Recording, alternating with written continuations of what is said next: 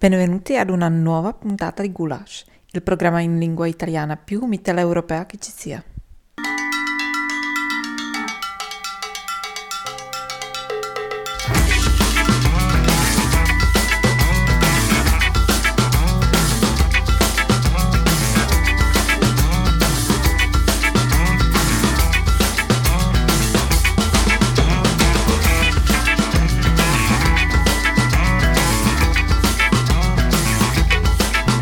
Respiriamo l'aria e viviamo aspettando primavera è arrivata, ma fino all'altro giorno qui eh, a Praga nevicava, adesso è un po', un po' meglio, c'è il sole. Io sono Tino, questo è Gulash e c'è con me anche Francesco da Trento, oggi piove, fa freddo e in montagna nevica anche qua. È importante dare un po' di eh, informazioni meteorologiche ai nostri ascoltatori, perché così dicono, ah, bello, bello, anche, anche qui c'è il sole o anche qui piove e la cosa tranquillizza.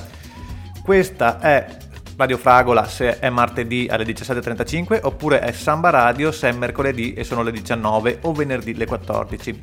Così nascondiamo il quadro della situazione. Però trovate il podcast della trasmissione anche sul sito di Samba Radio, su Spotify, su Apple e Google Podcast e su tutte le piattaforme per podcast varie e eventuali. Abbiamo la pagina Facebook che si chiama Gulash On Air, cioè Gulash in diretta, come si direbbe in inglese. E poi eh, cominciamo sempre con la nostra informazione sulla squadra di hockey di Serie B da noi più amata, ovvero l'Hockey Kladno. Siamo in finale ragazzi, siamo in finale di playoff. Eh, siamo contro l'HCHC, Madonna, Dukla Ihlava, una squadra incredibile, non so bene di dove sia, però è cieca e va in Serie A chi vince al meglio dei sette, quindi tifiamo la nostra squadra che il prossimo anno tutti quanti correrate a vedere il Cladno. Il finalone, il finalone. Anche lì ovviamente giocano senza pubblico. Certo, certo, sono, non, non, ho la minima idea, però penso proprio di sì. Insomma. Dai per scontato di sì, non hai idea, ma supponi di sì. Posso, posso dire che da domani, cioè domani no, o da oggi anzi, finisce lo stato di emergenza in Repubblica Ceca, quindi... Ma come finisce lo stato di emergenza? Siete pazzi? No, nel senso che penso che mi, semplicemente riguardi il fatto che fino ad ora non ci si poteva muovere tra distretti, ovvero da, mm, so, aree amministrative quasi mm. corrispondenti alla, al comune e da domani si può, si può, ricominciare, probabilmente si potrà ricominciare a fare anche altre cose, tra cui forse anche giocare a calcetto, qualcuno mi ha già detto che forse si riparte col calcetto, sono un po' combattuto se farlo o meno. Vedo già la curva che riparte per la quarta ondata ancora prima che la terza sia scesa, come tra la seconda e la terza. Alla il calcetto mi sembra la cosa fondamentale da riaprire. I temi di oggi della quattordicesima puntata di Gulash. Il destino del mercato coperto di Trieste. Poi la celebrazione della giornata internazionale dei Rom Sinti e Camminanti, si è celebrato un evento a Praga. L'architetto Salvotti e la sua casa Galina, che sarebbe Gallina in dialetto con una L, sapete che in Nord Italia con le doppie non ce la possono fare, qui siamo in Trentino, Trento, e poi la rivista a misura d'uomo, nel vero senso della parola letterale, eh, del quartiere Casanova a Bolzano questi i temi della puntata, ma prima ascoltiamo della musica Good Luck Kid delle Joseph. We've arrived on a new planet, a new brand of sanity.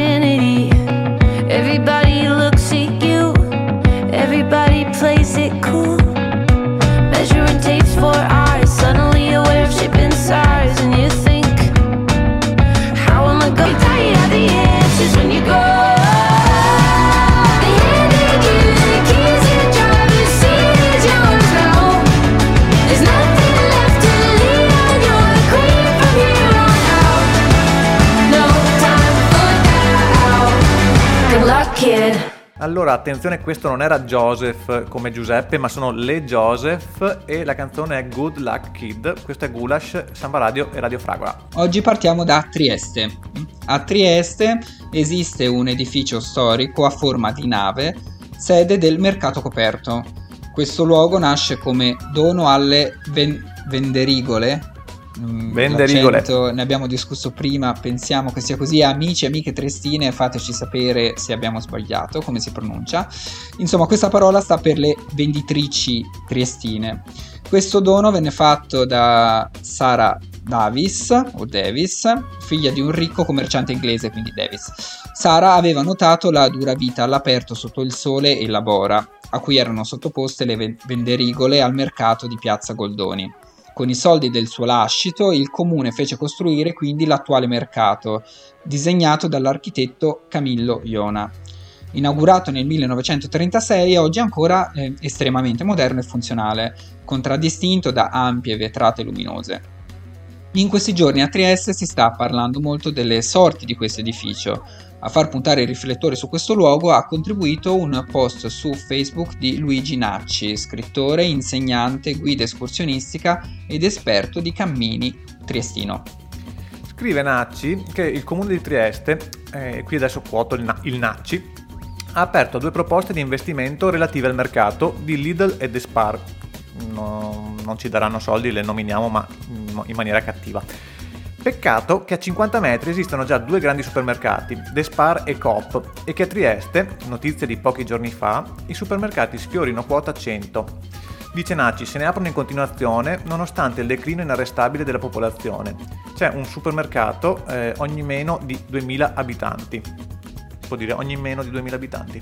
Ogni, me- cioè, ogni 1900 abitanti, diciamo, c'è un supermercato per, per, farsi capire che cosa si intendeva. Non so bene se questo numero sia alto o basso, però insomma, eff- effettivamente ho la percezione che un po' dappertutto supermercati ce ne siano già abbastanza. Ma chi lo sa? Beh, sì, direi di sì. A questo proposito, adesso Trieste, questo è il nome di un giovane movimento politico che concorrerà alle prossime elezioni comunali e da quello che ho capito ci stanno anche simpatici ha lanciato subito una petizione che chiede alla giunta comunale di bloccare immediatamente qualsiasi trattativa con gli operatori della grande distribuzione e aprire un percorso di coinvolgimento attivo della cittadinanza. Al momento la petizione ha superato le 6.000 firme, tra le quali vi sono anche quelle di Nacci stesso e dello scrittore Rumiz, che c'è sempre Rumiz, eh, non... anch'essi aderenti al movimento. La giunta di piazza, attenti che di piazza è il nome del sindaco per quelli che non sono di Trieste, quindi di, del sindaco di piazza, si è difesa sostenendo nessun venditore sarà abbandonato o sfrattato. L'intervento di una grande catena non potrà che giovare ai piccoli commercianti, sia per il maggior traffico di persone, sia per la riqualificazione degli spazi. Ma noi non ci caschiamo e quindi invitiamo tutti gli ascoltatori a mantenere alta l'attenzione sugli sviluppi della vicenda. Quindi seguiremo le sorti del mercato coperto di Trieste. Ci stiamo buttando e... un po' sull'architettura ultimamente. Eh? Cioè... Beh, questa, questa, puntata è molto incentrata sull'architettura e poi vedrete anche perché. Ascoltiamo Cassandra Jenkins con il brano Michelangelo. I'm a three-legged dog. Working with what I got, and part of me will always be looking for what I lost.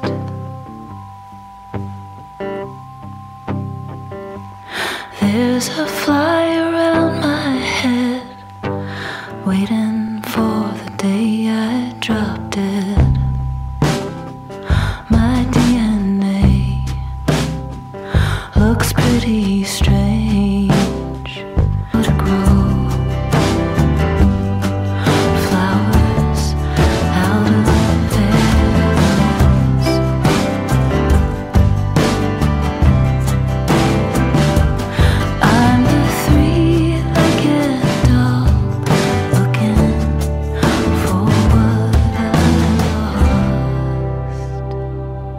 Questa era una canzone nuova, nuova di zecca di Cassandra Jenkins, si chiama Michelangelo e anche questa volta l'ho scoperta attraverso mie fonti anonime e sconosciute e la propongo a voi ascoltatori di Gulash su Samba Radio e Radio Fragola.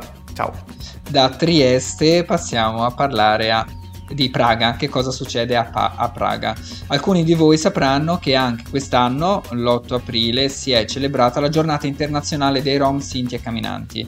La giornata è stata ufficialmente dichiarata nel 1990 a Serok, in Polonia, sede del quarto congresso mondiale dell'Unione Internazionale dei Rom in onore del primo grande incontro internazionale di rappresentanti dei Rom avvenuto dal 7 al 12 aprile 1971 a Chelsfield, vicino a Londra.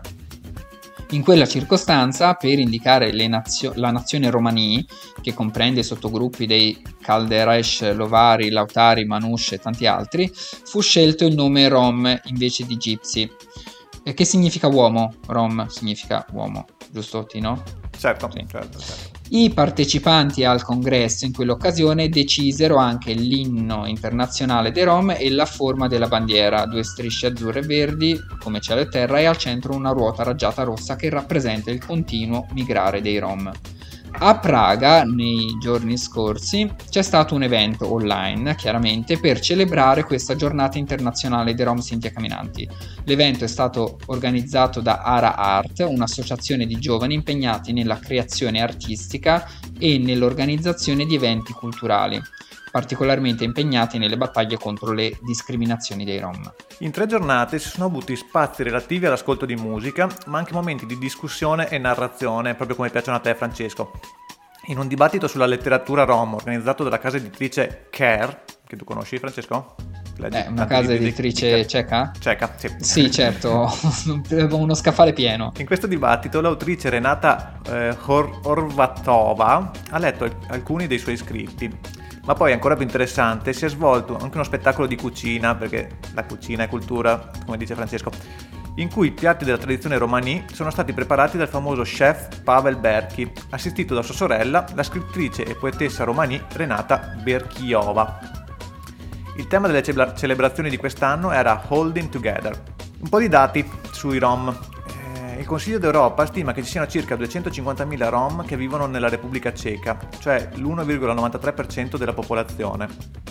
Per fare un confronto, in Italia la stima, e si parla di stime eh, perché un, un numero eh, esatto non, non, non, è presente, è tra le 120.000 e le 180.000 persone, quindi mh, mm, in proporzione molto meno in Italia sono lo 0,23% della popolazione.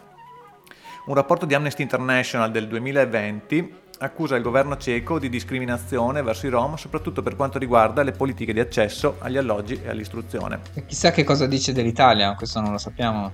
Questo lo sappiamo e penso che lo, lo, lo, racconteremo magari in una prossima puntata per vedere anche in maniera più approfondita se nelle zone di cui parliamo c'è qualche cosa di interessante riguardo a questo argomento. A proposito dei Rom, esatto, hai trovato una canzone che si collega all'argomento come piace a te.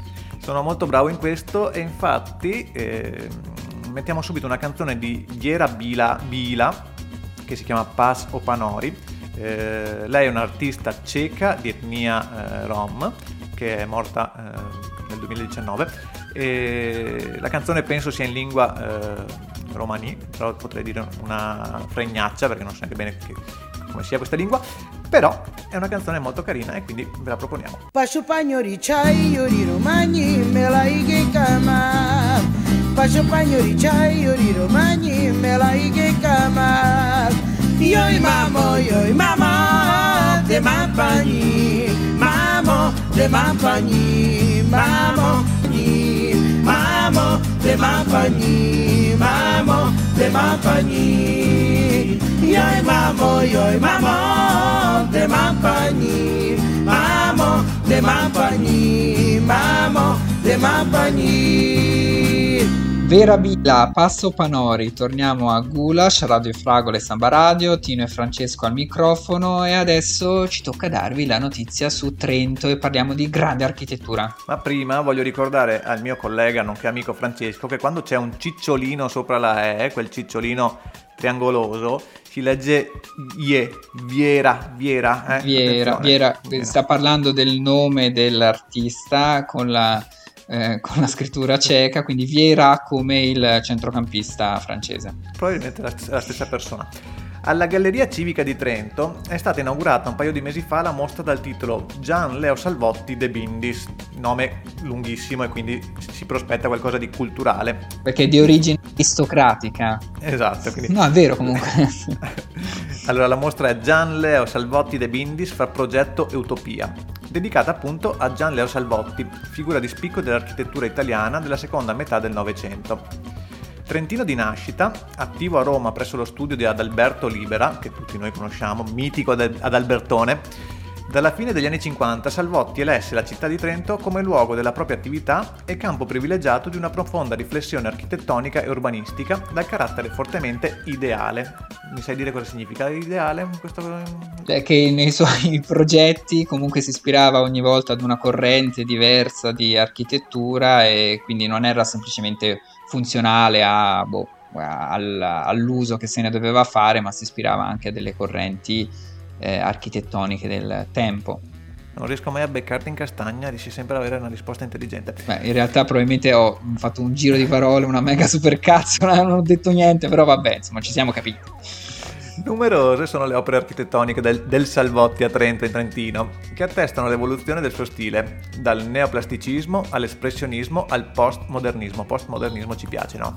Eh, sì, esatto, sì, noi siamo postmoderni. Ormai il postmoderno, anche il postmoderno è superato, è una roba sì, vecchia. Sì. Comunque davvero ci sono tanti edifici solo in Corso Bonarroti, che è la via principale del quartiere in cui abito, del piccolo quartiere in cui abito, ci sono almeno, cioè che io conosco due palazzi, due condomini di appartamenti costruiti dal Salvotti in due epoche diverse.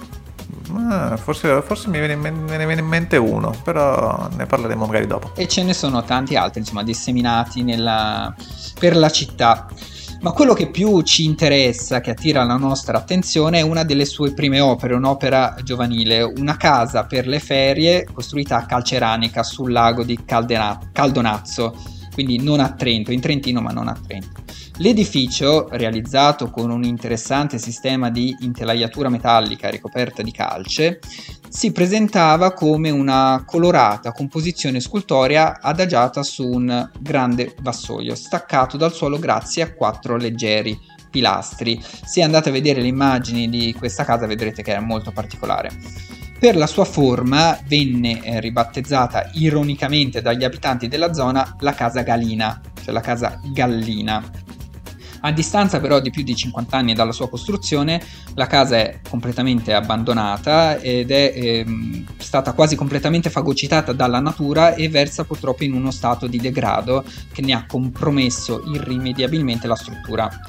Alla Casa Galina sono stati dedicati nel 2016 un film documentario prodotto da Wasabi di Trento che mostra il ritorno dell'architetto Salvolti dentro la sua opera giovanile. Tra l'altro è ancora vivo, eh, Salvolti è nato nel 31 ed è ancora vivo e vegeto e è stato realizzato anche un eh, reportage fotografico eh, a cura di Luca Chistè e una pubblicazione a cura di Alessandro Franceschini e Raffaele Cetto. Facile trovare il documentario di Chistè perché sul sito di Luca Chistè si trova questo, almeno penso sia questo, un documentarietto di 4 minuti e mezzo e quindi andatevelo a vedere, basta googlare Casa Galina, io ci sono arrivato Casa Galina su Google, aperto Wikipedia relativa a Casa Galina e sotto c'è il link a queste cose qui, facile, facile, facile.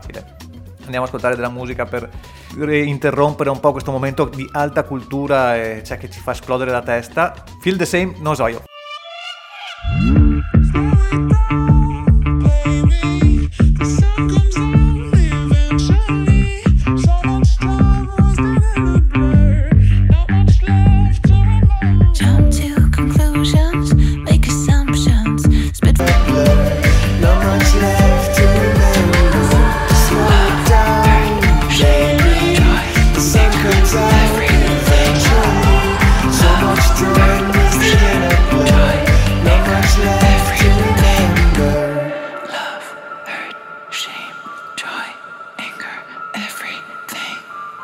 Feel the Same dei Nosoio, siamo arrivati quasi alla conclusione della quattordicesima puntata di Gulash, l'ultimo argomento, andiamo a Bolzano. Quattordicesima puntata, ne abbiamo fatte tante finora, eh? Cioè, 14 puntate sono tipo la fine di una stagione per una serie tv. E poi c'è sempre la famosa crisi della quattordicesima puntata, la conosci? Certo, eh, la senti? penso che potremo superarla in maniera egregia.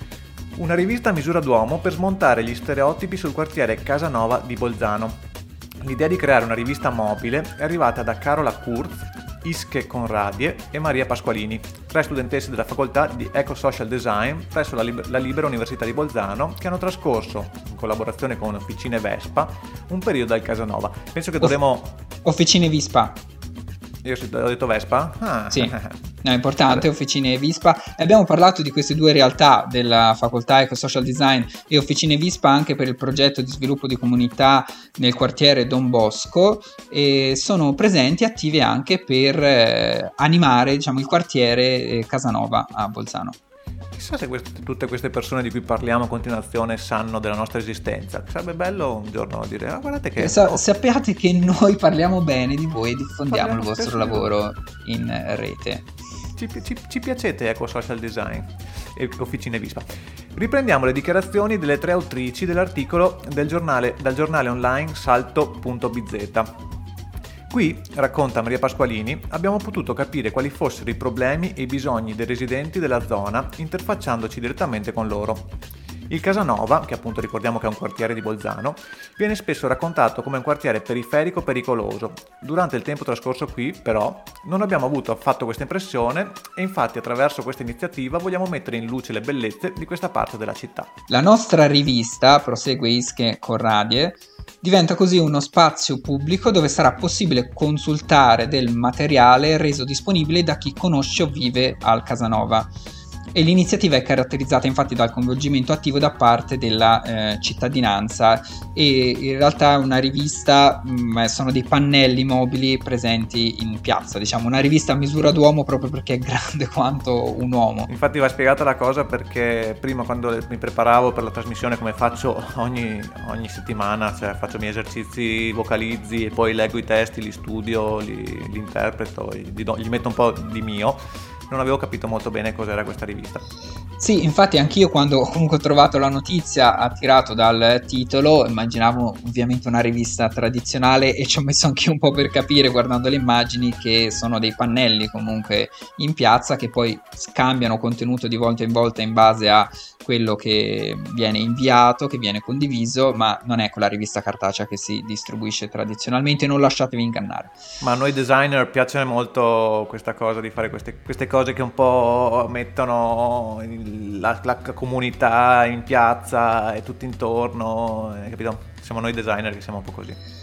E Maria Pasqualini dice sempre: Abbiamo notato che al Casanova non esiste una piattaforma di comunicazione. Il quartiere è giovane e non ha ancora una vera e propria identità, che invece si sta costruendo con il tempo. La nostra rivista sarà allestita inizialmente in piazza Pichler, ma essendo mobile potrà essere spostata tra i palazzi, venendo così esposta a tutti.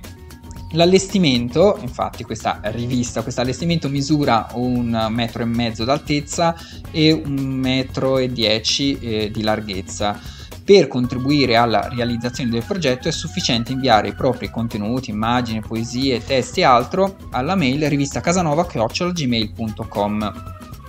Ma questo quartiere Casanova, per chi non avesse presente Bolzano, che cos'è? È un quartiere moderno alla periferia di Bolzano di nuova costruzione, è stato costruito meno di dieci anni fa, eh, composto da eh, otto corti residenziali in cui sono stati realizzati 941 alloggi per circa 3500 abitanti e c'è anche uno spazio pubblico posto al centro del quartiere. Tutti gli edifici sono molto moderni e sono di classe energetica A e B e dotati di, ve- di tetti verdi. Diciamo, vedendo le immagini non si ha l'idea di un quartiere degradato, ecco, però magari è anonimo, ancora deve effettivamente trovare una sua identità perché è stato costruito dal niente, deve ancora diventare compiutamente magari un quartiere con tutte le sue funzioni e caratteristiche. Mi torna in mente quando eravamo in Svezia e c'erano quei ragazzi che affittavano la palestra di una scuola per raccogliere soldi per il quartiere disagiato e c'erano tutte ville. Sì, in realtà era a Copenaghen, penso, in Danimarca. Ah, però sì, era il quartiere disagiato, sì, è tutto uguale. Quartiere disagiato che a noi sembrava quello dell'aristocrazia, però era quello disagiato, esatto, più o meno siamo lì. Va bene, anche oggi tristemente abbiamo finito, abbiamo fatto questa scelta un tempo di eh, darvi solo mezz'oretta alla settimana per concentrare tutta l'energia in poco tempo e anche perché già fare questa cosa ci occupa una miriade di, di, lavoro e di sforzo, quindi mezz'ora più che, più che sufficiente e poi sporiamo sempre sui 40 minuti. Andiamo in onda ogni settimana appunto su Radio Fragola il martedì alle 17.35, diciamolo bene, e su Samba Radio il mercoledì alle 19 e il venerdì in replica alle 14. Sempre trovate i podcast, ditelo a tutti quanti, anche se non lo sanno, sul sito di Samba Radio, su Spotify, Apple e Google Podcast e varie applicazioni. E poi c'è la pagina Facebook Gulash On Air. Fatto tutto, finito anche stavolta, timbrato il cartellino, andiamo ad ascoltare l'ultima canzone. Francesco, ti piace questa canzone che ho messo? Ma io in realtà adesso non ho idea di quale canzone si stia parlando, leggendo il titolo, magari sentendola la riconoscerò, ma non so che dirti. Quando la sentirai ti verrà in mente che, era, eh, che tu eri ai parchetti, limonavi e dicevi, eh, eh, eh, che bei tempi. Io non ho mai limonato in vita mia. Venivo respinto anche dagli alberi. Eh, interessante, interessante. Allora questa canzone ti renderà molto felice. Eh, lei è Eddie Brickle in, and the New Bohemians e la canzone è What I Am. What I Am, just what I am. Ti ricordi adesso? No, non te la ricordi. Adesso è tutto Ciao. chiaro, cristallino. Uh, buona settimana a tutti e tutte e a sentirci presto. I'm not aware of too